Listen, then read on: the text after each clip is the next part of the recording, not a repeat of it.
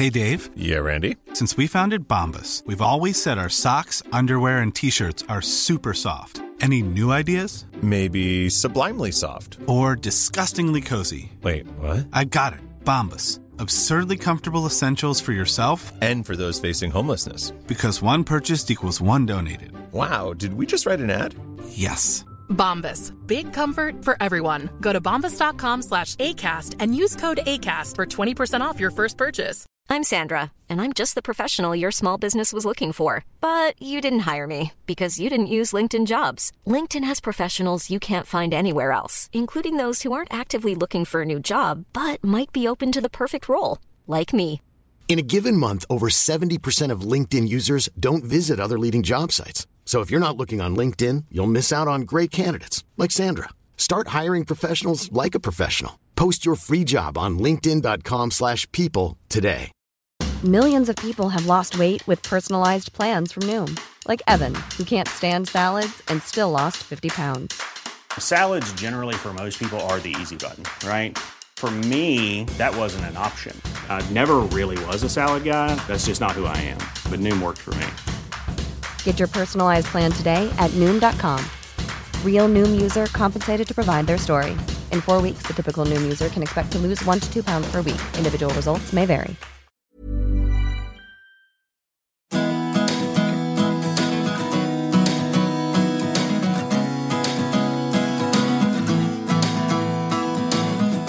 Hello and welcome to the HortWeek podcast. I'm HortWeek editor Matt Appleby, and today I'm with veteran landscaper Alan Sargent. So, welcome, Alan.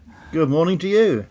Excellent. Well, great to have you on. You've been a HortWeek columnist for many years. You're very well known in the industry. And uh, the new thing which is happening with you and what we're basing this podcast around is your new book. Um, Confessions book. That sounds a bit uh, risque, is it? Ah, it's Confessions of a Gardener for quite a few years now, about 15 years at least.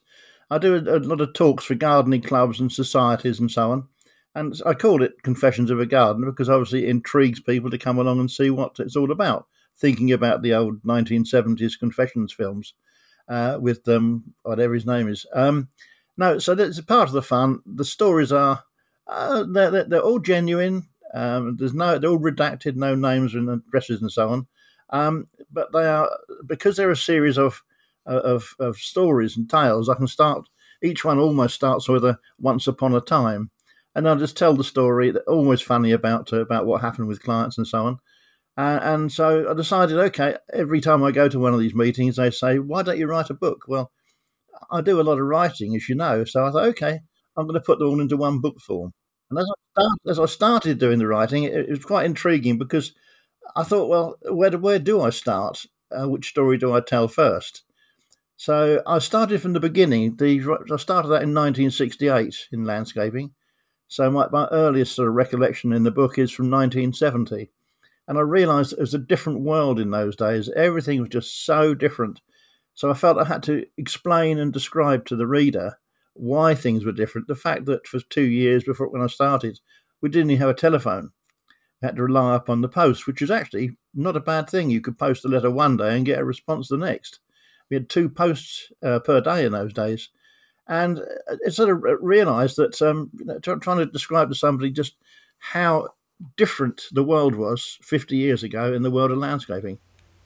It really is a different world, isn't it? Yeah, no, those films, Robin Asquith, but I don't see you as being a Robin Asquith character, Alan, because you're a you're a much more you're a more, you're more, you're more serious character too. But um, but can you give it tell us some any of the funny stories? Can you tell us give us a flavour? Um, well, sort of where do I begin? One of my favourite stories I've I've called the Lord. Now, I'll just tell a little part of the story because uh, it's it's quite a lengthy one. Um, some of these stories have have more than one part because I've met the same the same client uh, on different occasions.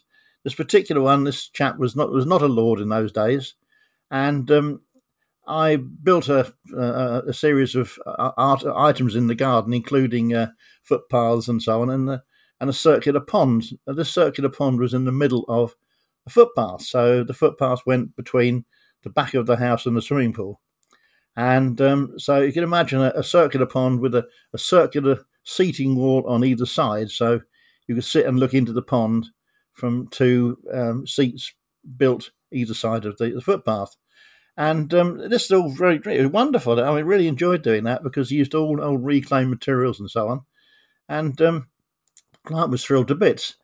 But um, and so basically, having got the the the, uh, the pond finished and, and and the pump installed, I don't touch electricity, so uh, I made it clear that it'd have to get an electrician to to come along and uh, and get the thing working. So that was fine. He he, he rang me and said, uh, "I've got the um, I've got the pump, you know, all ready to go now." So one Saturday afternoon by appointment, lovely, glorious, sunny uh, June afternoon, uh, I went along to site and um, and and got this you know to, to, work on this pump to get it what we call fire it up to make it work and set make the settings. As I walked into the back garden, the uh, this chap was there um, with his young lady, beautiful young lady, uh, and they're both lying out on the lawn, but they were both stark naked, which is a bit of a a, thing, you know, trying trying to work with a, a beautiful young lady offering you uh, uh ice cold lemonade and uh, trying, not knowing where to look, to be honest. Uh, and I'm no prude at all, but uh, it was it was it was a really funny situation. And um, anyway, after after a, after a while, and I was almost finished doing what I was doing, and the chap got up and walked indoors and, and came out wearing nothing but a pair of Wellington boots, and uh, he said, um, "Come with me, I want to show you something." And I thought, yeah, okay. So what we're we going to do? So anyway, we walked out of the garden uh, across a field like a, a paddock or meadow um, next door to the garden. We walked across this field. You can imagine me walking along with this uh, naked fellow, and it, it, was quite funny because I I didn't know where to, to walk behind or in front or beside, and because he had long legs, I had to almost run to keep up with him. So it must have been a hilarious sight. So anyway, uh, what he wanted, he he built a, a pond, a big pond, in the in the grounds, and he wanted it all planted up with daffodils. So um, that was a project for the for the winter. So that was like one part of the story, and it is it was really really funny because uh, having gone back and uh, you know uh, left the pump working. Uh, a, a, week or so later, I got a call and said, um, "Would you mind coming back to site?" He said, "Because I've got a bit of a problem," and obviously very concerned, but knowing the chap was very happy. So I went back to site and um, he said, I got a problem. He said, My girlfriend's bought me a, a, a birthday present. And it's it's a bit tricky, he said, because it, it, it won't work. And I said, Well, what won't work? He said, well, She's bought me a remote controlled drinks trolley. You can imagine an electric R2D2 type drinks trolley, uh, hostess trolley.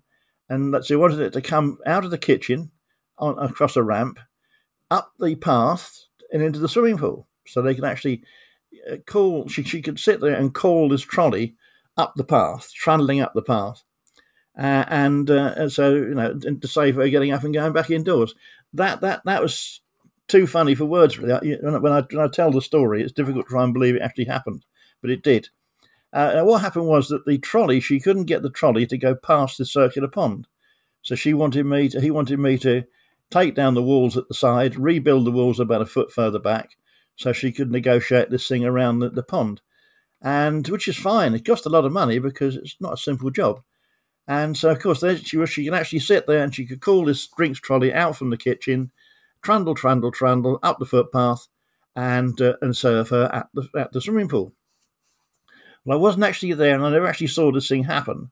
But apparently, about a week later, um, he rang me up and said, "Thanks ever so much for doing that." He said, "But um, it shouldn't really have bothered, he said, because the drinks trolley came out, negotiated the circular pond very nicely, and she couldn't stop it, and it went straight into the swimming pool. That was the end of the uh, the end of the electronics drink trolley. Superb. No, I really remember reading that one. That was one that stuck in the memory. So, um, uh, you, you, talk about how different it was back then. I mean, I, uh, some of the stories in the book about you doing Chelsea uh, compared comparing then and now. So, what what were the big differences back then in Chelsea? Well, it's difficult because um, you, you, don't know at the time. You don't know. That my first Chelsea was in 1983, I think, 83, 84, and um, you know I didn't know any different, shall we say, because um, having arrived there on site, I did two gardens for a chap called Peter Rogers, and he's an old Chelsea stalwart, and uh, one was for the Sunday Express, and one was for is now known as Bradstone, and um, so that that was fine, but we didn't we didn't know. It's as simple as that. When we arrived on site in in uh, 40 years ago. Uh, all of the turf was still in place. Nothing had been stripped. I mean, today the whole site is all ready for the, the contractors to, when they turn up, and all the sites are marked out and spray painted and so on. But 40 years ago, there was nothing marked out. You just knew so vaguely where you were going to be. You'd try and find somebody from the RHS, and they would uh, they'd sort of show you your plot. And after that, you were on your own, which, which was great because I said didn't know any different. So uh, we threw everything I everything I had at these gardens because we're only a small company, and um, we we worked really really hard from day one. So we got so far ahead of ourselves um, that we we actually sort of finished um, three or four days ahead of everybody else. So we thought this was wonderful, and we sort of took this almost to be our our trademark of always being the first guys to finish at Chelsea. And um, but I say we were literally on our own. But one thing I did have the benefit of, I had the first mobile telephone installed on a motorbike. Now that sounds really silly now, but uh, it was six thousand pounds. It cost me six thousand pounds in a Motorola nine thousand, and I had this thing installed professionally onto a motorbike. We know it was the first one there because um, the Sunday Express came out and did a feature on an article on this this garden designer with a, a, mobile phone, and it was it was it was so funny to think about it nowadays. But I had the only mobile phone on site in Chelsea, um, so I was very very popular because everyone wanted to come and use my phone to, to call up Travis Perkins and so on to to get their materials to site. But everything was much more relaxed. I don't know. It's, it's very different. It's like a whole different world. We didn't have all of the um, facilities that we had that you got today. We we had to bring our own barbecue, our own food, and so on. And it was a wonderful, friendly, really, really friendly atmosphere with um, everybody pitching in, all helping each other. I know they do. I know we do nowadays at Chelsea, but in those days we were like a really close knit family, and uh, everybody knew each other. Uh, and working with people like David Stevens, and I think that was his first Chelsea as well. So it, it, it, you, you mark out basically lifelong friendships from that those early days at Chelsea. There's a lot more uh, health and safety on site now, isn't there? So is that a good thing? Well, obviously, health and safety must be a good thing, but it was a it's again very difficult because we were working then with very large stones. I mean, David, especially David Stevens, was very very well known for his huge York stone flags. Well, they are you know, two or three hundred weight each.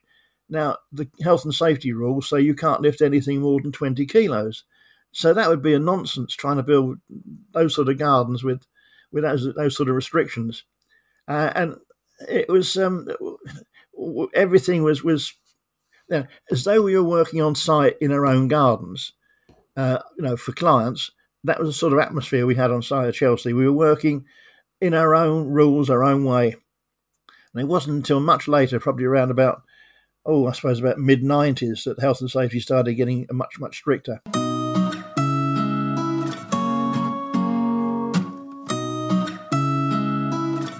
Now, talking of health and safety, you do a lot of legal work. So, um, can you give us a bit of a flavour on the sort of areas you work in there?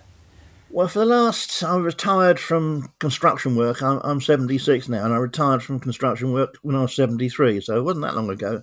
My specialty is uh, flint walls. I love working on flint walls. But for the last 30 years, I've been doing con- what they call consultancy work, which involves expert witness. And for the last five or six years, I've been doing almost sole uh, expert witness work around the country. And um, just get such a, a huge range, huge variety of, of complaints, disputes, and so on. So basically, I, am not an arbiter and I'm not a, I don't do mediation. I, I, work on behalf of the court. So I have to follow court's procedure. And um, it, it just, it intrigues me and, and, and baffles me why some very intelligent people um, are now thinking about doctors and, and dentists who were willing to hand over ten or twenty thousand pounds in cash to a complete stranger with no contract uh, and no specification, and then wonder why everything's gone wrong. And that's just it, it really does baffle me. And we, I'm working really hard uh, in different areas of the industry to try and get that know, to make that get their message across to the public. Please help yourselves. What sort of cases do you get then?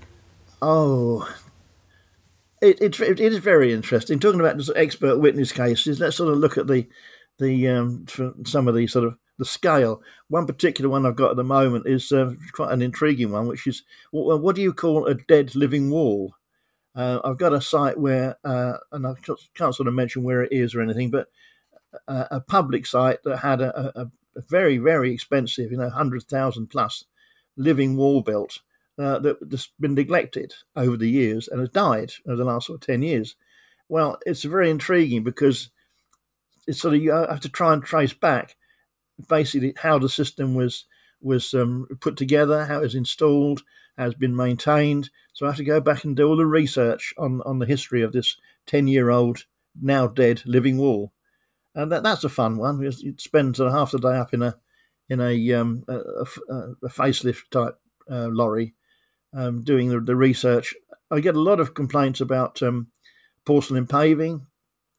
I think porcelain paving is going to be the next the next next big issue, to be honest, because it's um, it, it can't be recycled, uh, and you know, I think it's going to become a case in a few years' time of what do we do with all this you know, porcelain paving? We can't do anything with it. So I can see there being like a, a butter mountain, but a, a porcelain paving mountain of old slabs that have been ripped up. Do you think the number of disputes are rising? Well, I, I, I deal with about 80 a year and uh, that that's quite a lot for you know, a, a one man organ, uh, organisation.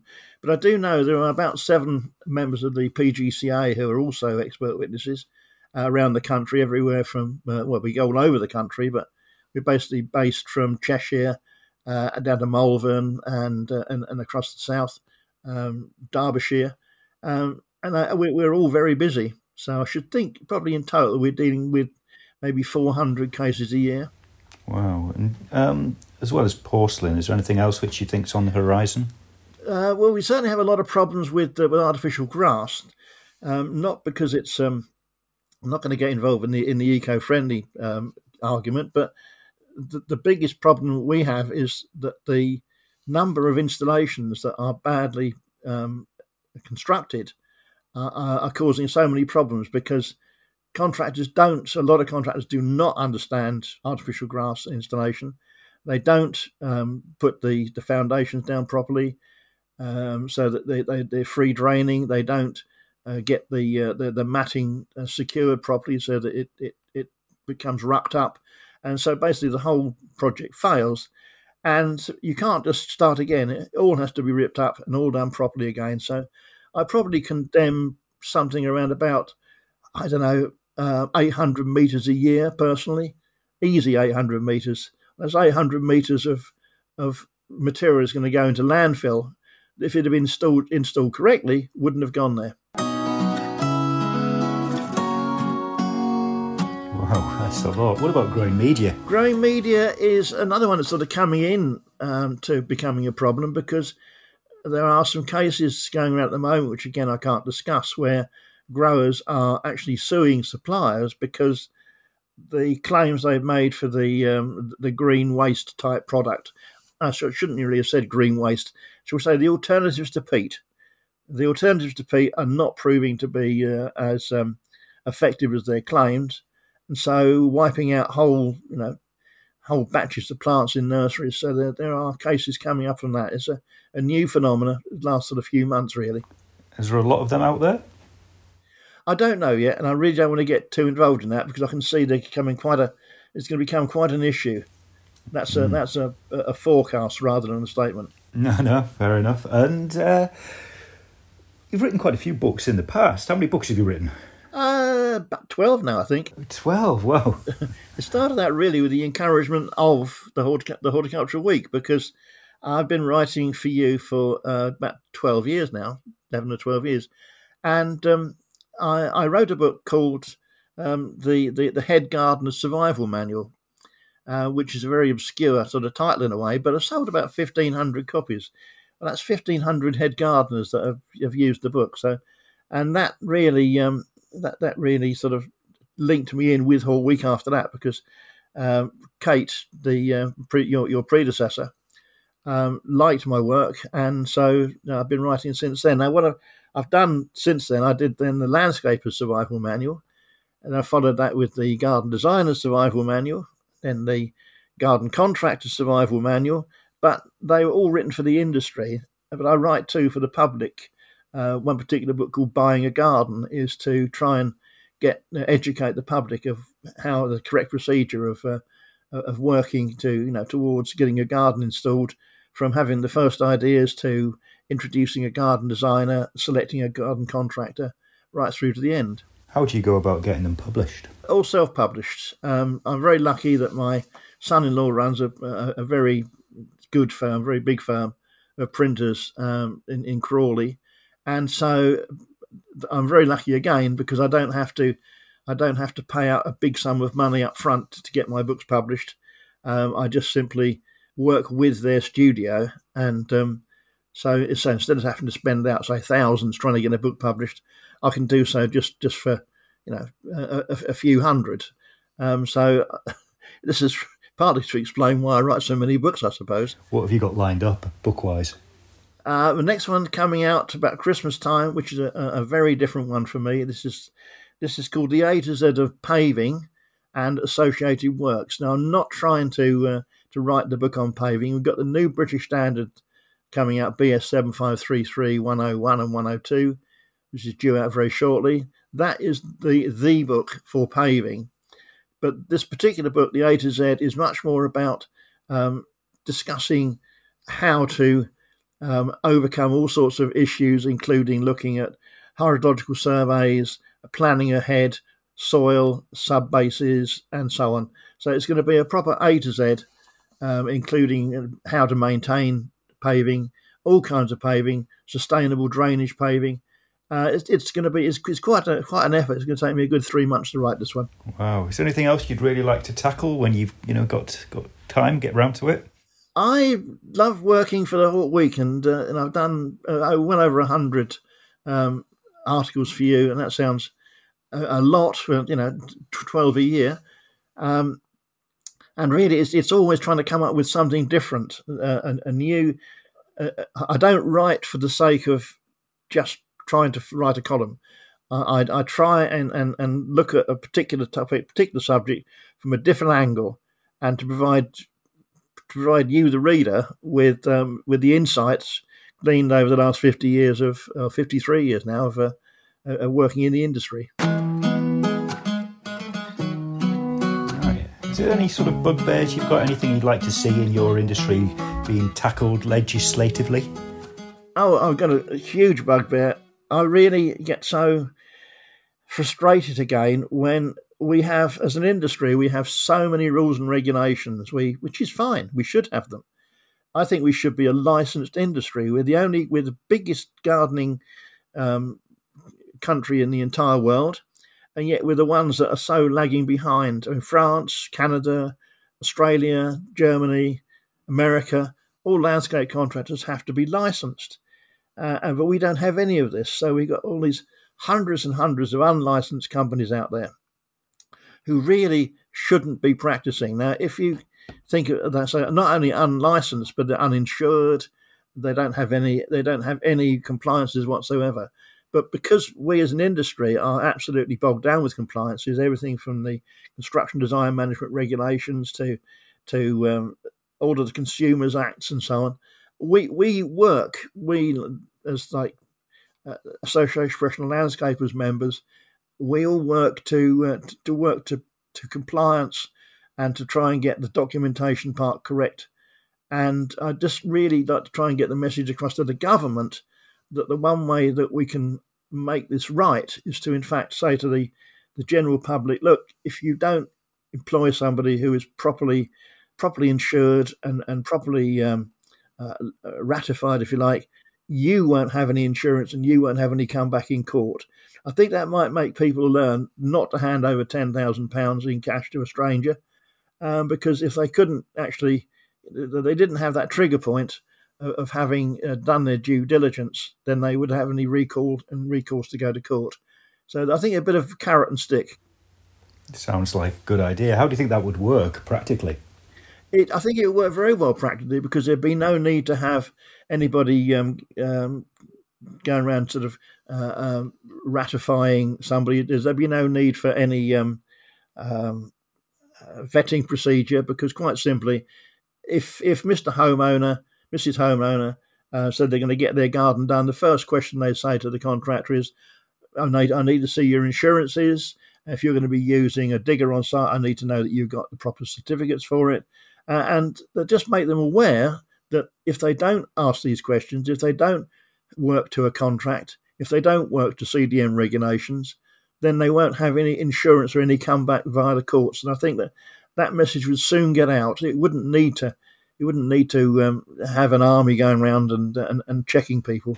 No, no, well, that's good stuff. Well, we've covered a lot of ground, Alan, and uh, we're drawing towards the end of the podcast now. But at the end of our HortWeek podcast, we always ask the same question of our guests, which is what is your favourite plant? What plant would you take to a desert island if you could take no other?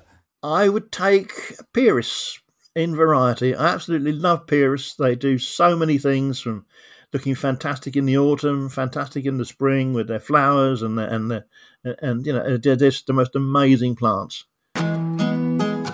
Excellent, Pieris. What a good choice. Now I've been talking to Alan Sargent, a veteran landscaper and author and HortWeek columnist. Um, and this has been the HortWeek podcast. So make sure you never miss a HortWeek podcast. Subscribe to or follow Hawk Week podcasts via Apple Podcasts, Spotify, or Google Podcasts, or your preferred podcast platform. So, once again, thanks to Alan Sargent. I'm Matthew Appleby, and um, goodbye till next time.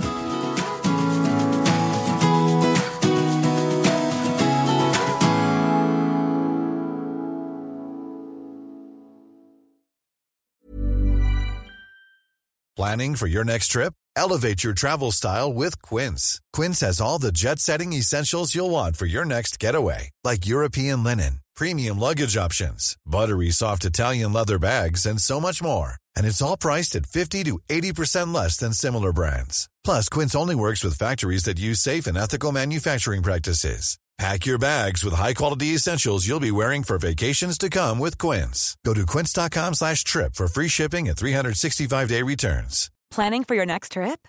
Elevate your travel style with Quince. Quince has all the jet-setting essentials you'll want for your next getaway, like European linen, premium luggage options, buttery soft Italian leather bags, and so much more. And is all priced at 50 to 80% less than similar brands. Plus, Quince only works with factories that use safe and ethical manufacturing practices. Pack your bags with high-quality essentials you'll be wearing for vacations to come with Quince. Go to quince.com/pack for free shipping and 365-day returns. Imagine the softest sheets you've ever felt. Now imagine them getting even softer over time. That's what you'll feel with Boll and Branch's organic cotton sheets. In a recent customer survey, 96% replied that Bowl and Branch sheets get softer with every wash. Start getting your best night's sleep in these sheets that get softer and softer for years to come. Try their sheets with a 30-night guarantee. Plus, get 15% off your first order at bollandbranch.com. Code BUTTERY. Exclusions apply. See site for details.